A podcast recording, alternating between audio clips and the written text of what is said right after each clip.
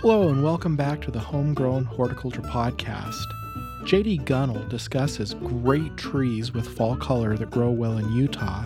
Michael Caron discusses planting and watering trees to get them established.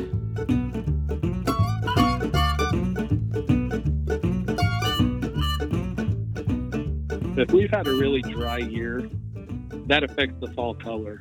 The trees need moisture to have healthy growth that, that season. So sometimes it can be drought stress, sometimes it's just poor species selection. One of the most popular trees sold in the Intermountain West is a red maple. And typically, red maple is an eastern native species that struggles with our high pH soils. And so, not to pick on a specific variety or cultivar, but Autumn Blaze, for example, is sold really readily. And it's a hybrid between a silver maple and a red maple, and touted to have really, really cool red fall color. And I have seen some beautiful Autumn Blaze along the Wasatch Front. Typically, though, they're found in places with really well drained soils along the benches. You get down in the valley floors where you're heavy clay, and these trees really struggle because the, the pH changes. And so sometimes those trees don't color up because of the soil characteristics. So the two that I see, you mentioned autumn blaze and then the red maple. And of those red maple varieties or cultivars, the October Glory is the one that, for some reason, at least in Utah County, besides Autumn Blaze, that I just get question after question about. It's a tree that does really well in the Pacific Northwest, and they grow a lot of them, and so they they assume that they can grow here as well, and they and they do grow. They just don't thrive, and so you have to be really careful on the species selection. You know, we we promote the USU tree browser as much as we can. There's nearly 250 different species of trees that are adapted and grow well. And that's a it's a website, uh, treebrowser.org, or it's a it's actually an app that you can download on your phone for free. It's just the USU tree browser, and then you can go through and sort trees and and the ones that will do well. But you know, typically, or generally speaking, rather, red maples, the Acer rubrums, really struggle in our dry, arid soils with high pH. So the one thing that I like to tell people is there's hope. Maples do well here. There's a whole selection of hybrids called the truncatum series.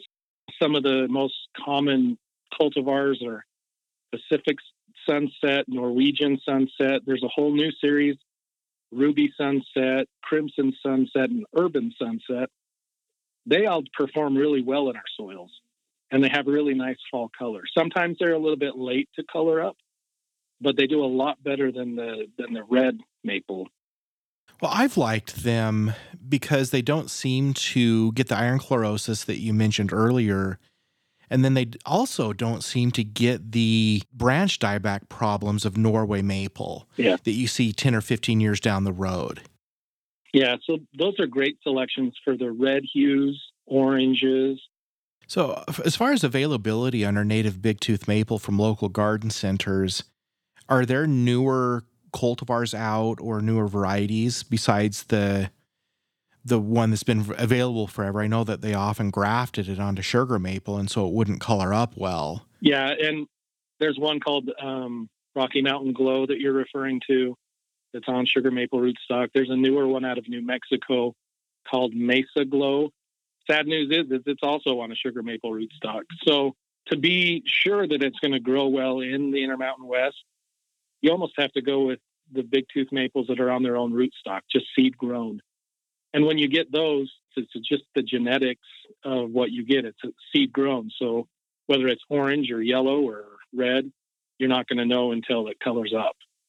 So even though the availability may not be quite there, the tree's going to go orangey red to true red, and so it's still even seed grown should be quite pretty. Yep, it's one of my favorite trees. I've got five or six to plant in my own yard this weekend, and I'm excited because I've got a couple acres, but I can't water or irrigate that area, and so I'm going to plant some of these native trees and water them to, for the first season, and then not be able to water them again and they're going to do great. Not because I'm a horticulturist, but because they're native. and they're adapted really well to our dry soils. Before we jump to another tree, would you mind talking about the importance of irrigation and how it can affect a tree's coloring up or not? The best scenario is having a tree that's not drought stressed, that gets good irrigation. Even the big tooth maple that's native is going to need at least 15 inches of irrigation in the summertime. You know, in, in good years, we get that natively through summer storms and other things. And then that helps uh, accumulate sugars in the plant so that when the leaves start to senesce in the fall, those sugars get trapped in the leaves. And, you know, the red hues, the pink hues, they're called anthocyanins. They are primarily created in the fall. And so you have to have the sugars in the tree available for those colors to develop. And a lot of that has to do with that that season, the entire season, not just the fall temperatures. I remember a line of autumn blaze maples in North Logan that were planted along a an irrigation ditch, and water ran down the ditch once a week, and that was it. Yep. And so those trees were two or three inch caliper and 15 feet high, maybe 10 wide. And they were among the most gorgeous trees you'd ever seen. You would have thought you were in Vermont. And they were planted in a really clay soil, but I I remember looking at them for three or four years, and then all of a sudden the ditch got filled in, and they were put on pop up sprinklers and watered three times a week for 20 minutes, and immediately that next fall, the colors became a muted orange, and it all was to do with the irrigation. A lot of the fall colors have they're directly correlated to the the health of the plant, and the health of the plant's directly correlated with the amount of water they get even to new trees, if you're planting new trees in a landscape, I tell people I, I water things by buckets for the first year. That way I'm I'm ensured that I'm not going to overwater them because I have to carry the buckets. I give a tree five to ten gallons a week, period. It's okay for them to to droop a little bit, to dry down a little bit. It forces those roots to to search for water and you get a stronger root system back to some other trees. We had talked about the truncatum series. What other trees do you like for fall color? So, paper bark maple has a nice orange, cinnamon brown exfoliating bark, meaning that bark peels. It has like a fire engine red fall color. I think it's beautiful. Another one is a sensation box elder. Sensations, the cultivar. And when I say box elder, at least up in Cache Valley, people frown and wonder about my schooling and my education level because, you know, a lot of people hate box elder trees because of box elder bugs. The bugs are attracted to the seeds, they feed on the seeds, and then they become a nuisance. This sensation is a male clone. So it actually doesn't produce seeds. You're not going to get the bugs with it. But it goes an, an array of pinks and yellows and oranges and reds It's a beautiful tree. Another one that is really nice for the, the reds and oranges is a Zelkova, Japanese Zelkova. There's a lot of different varieties again. Um, the one I have in my yard is called Wireless because it's short. It's about 25 feet tall, 30 feet wide. But when a Zelkova starts to color up, it does it one branch at a time. And it usually starts on the inside and then it kind of works its way on the to the perimeter it almost looks like the tree's on fire. It's like a burnt bronze orange fall color. It's beautiful. That wireless is one of my favorite trees. I, I personally think that it's a very unfortunate name. Yeah. But it, it's an awesome tree. I mean, I really like it just because it seems like it would fit right into a Japanese garden, you know, with the look and how the the branches are layered. They're beautiful. There's a newer one out from J. Frank Schmidt Company in Oregon called City Sprite, and it's even a tighter canopy. I think it only gets 15 to 20 feet both ways, and it's more of an oval or round shape. And it actually will go a, a bright yellow in the fall. I, I am a huge advocate of a lot of different variety in a landscape, so you can have a lot of variety in visually speaking. But yellows are some of my favorite for fall. Like that city sprite is a bright yellow. My hands down favorite fall color tree in the yellow hues has to be a ginkgo biloba. The tree is amazing. We talk about fall. It's not very long after the enjoying the colors that you're dreading all of the raking that has to happen. Ginkgos will actually drop their leaves almost all at the same time. And so you're raking one time versus some of the other species that take a long time to drop everything. Honey locust is another tree that I think has really great, brilliant yellow fall color. And I've noticed that if we have a long, extended uh, fall where it's warm and in really good weather for long periods of time, those yellows almost turn orange because of the sun. But honey locusts are, are great trees for landscape. You know, for some smaller trees, can you comment on the rugged charm and hot wings maples? They're beautiful trees. Their season of color is actually more of a summer red because of the seeds. The samaras turn a brilliant red color, but the fall color on them is great as well. So small trees, Tatarian maples are hard to beat, and they're very durable, drought tolerant. Uh, more that have good fall color are crab apples. They actually will have some really great fall color. The one that I recommend the least uh, because of the fruit size is Klehm's Bechtel. They have really big fruit on them, but the orange and, and red fall color on the Klehm's Bechtel is stunning. They are beautiful. One other tree that I really like for fall color, at least a group of trees, are the tree form service berries. Oh man, and they're a seasonal tree. Like springtime and the, the blossoms, but the orange and red fall color, you're right. Those those are great trees and very adaptable and drought tolerant. You rarely rarely see them with iron chlorosis. If they get fruit on them, the birds pick it off, so they're pretty much fruitless and, and just not messy trees and great for smaller yards. I actually try to beat the birds to the fruit. I like them. To me, they're kind of like a dry blueberry. I accidentally cut off the tail end of this interview. It included thanking JD for his time and efforts and for coming on, but I want JD to know that it was greatly appreciated and I appreciate his knowledge.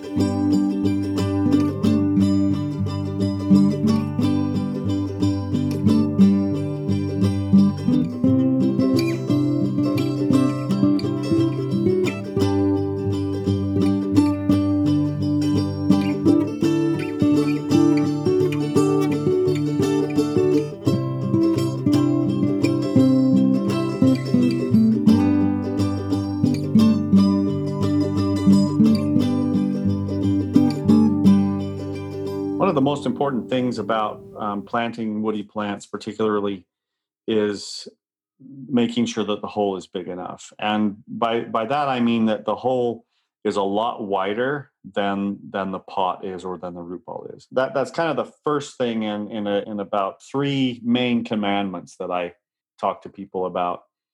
And that's make a wide shallow hole. So the hole is, shouldn't be any deeper than the root ball is tall, so it doesn't settle in there and create kind of a, a low spot where water will collect. And the reason that we go with a much wider hole is is so that the soil becomes loosened and less compacted, and the roots can then penetrate into that softer soil, which is still the native soil. And then they can kind of get off to a good start and then get established a little bit before they have to work into the harder soil. So it's really just a compaction relief idea that the, the hole is wide and shallow. And also, don't put anything back to the planting hole except for the soil that came out of it. So don't amend it with organic matter or anything uh, like that, or sand or anything. Put the dirt back in that, that came out of it. If you have big rocks, obviously you can leave those out.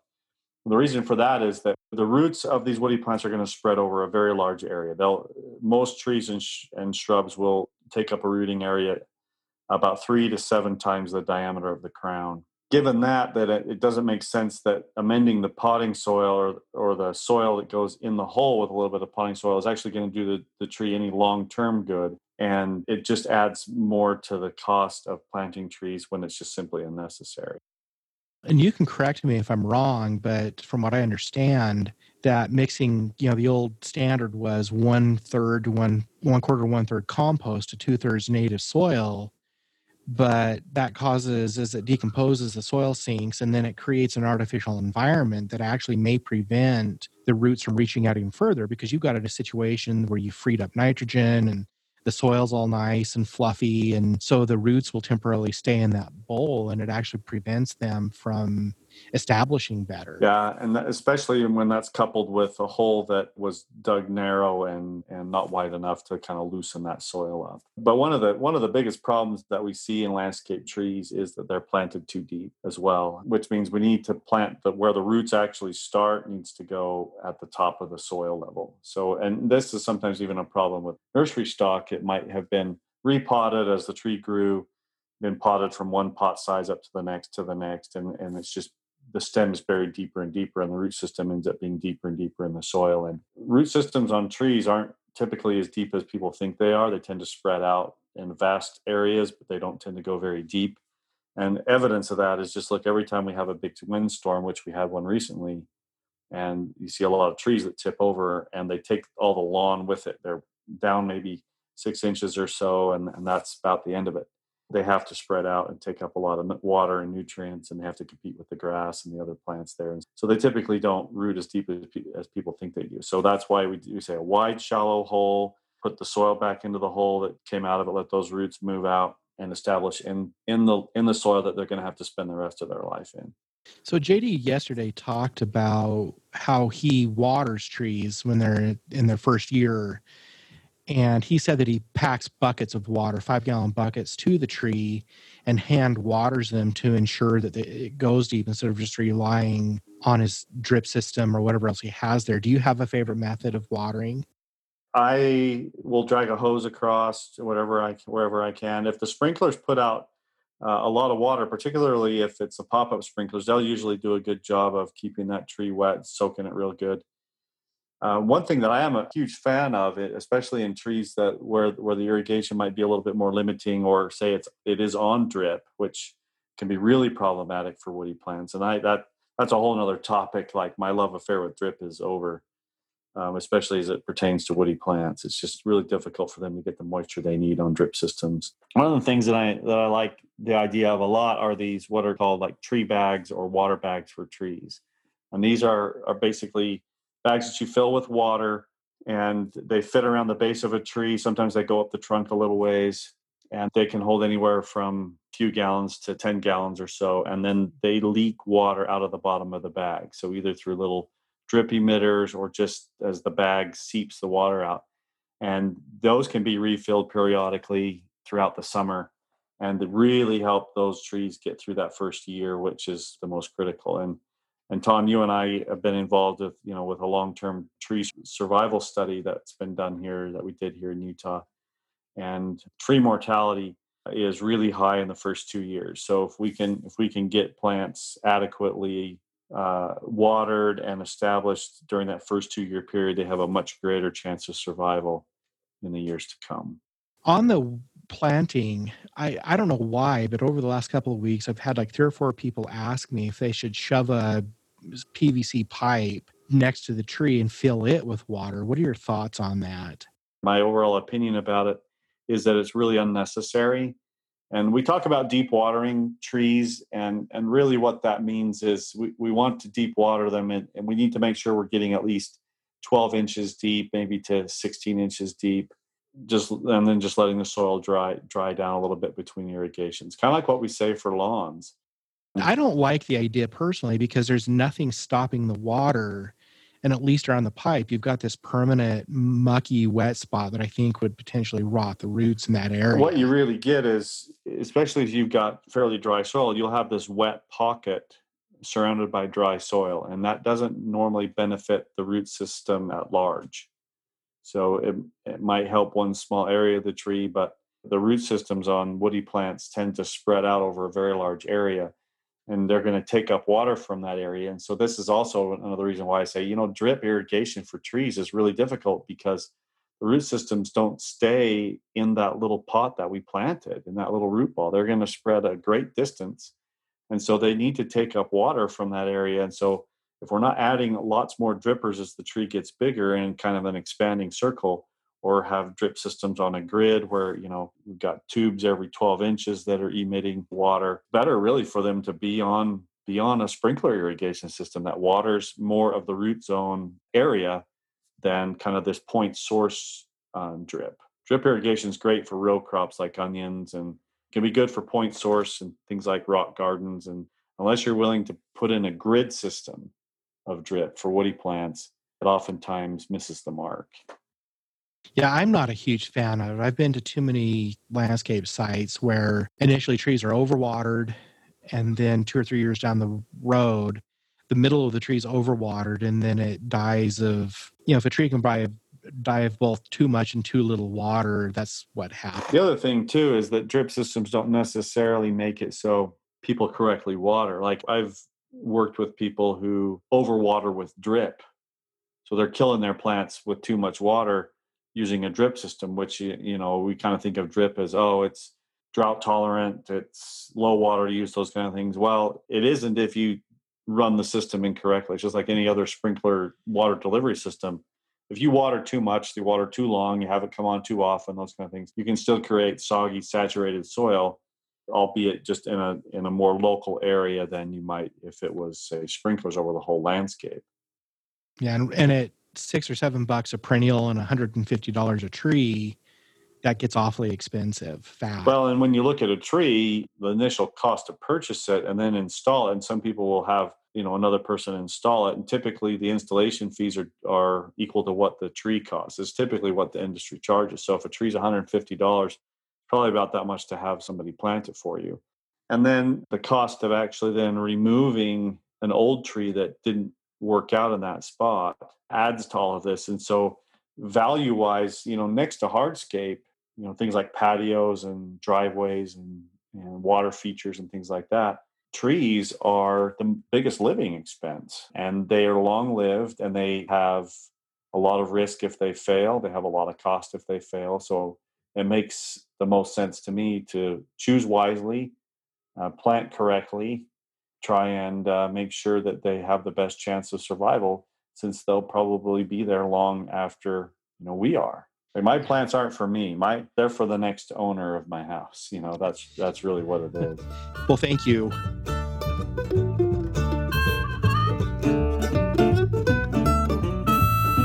I want to note that during these challenging times with covid I have not been able to travel in person to interview people, and so I've been using phone conversations and Zoom, which the quality is decent but not great. So thank you for bearing with me with the audio on this particular episode, but I think the content is great. Thank you for listening. The Homegrown Horticulture Podcast is a production of Utah State University Extension.